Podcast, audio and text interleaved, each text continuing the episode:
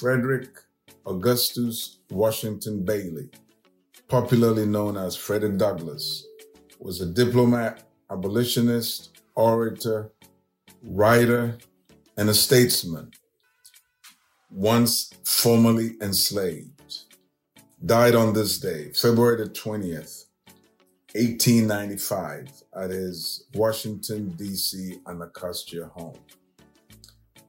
Till the day he died, he stayed true to his commitment, addressing a meeting of the National Council of Women earlier that day.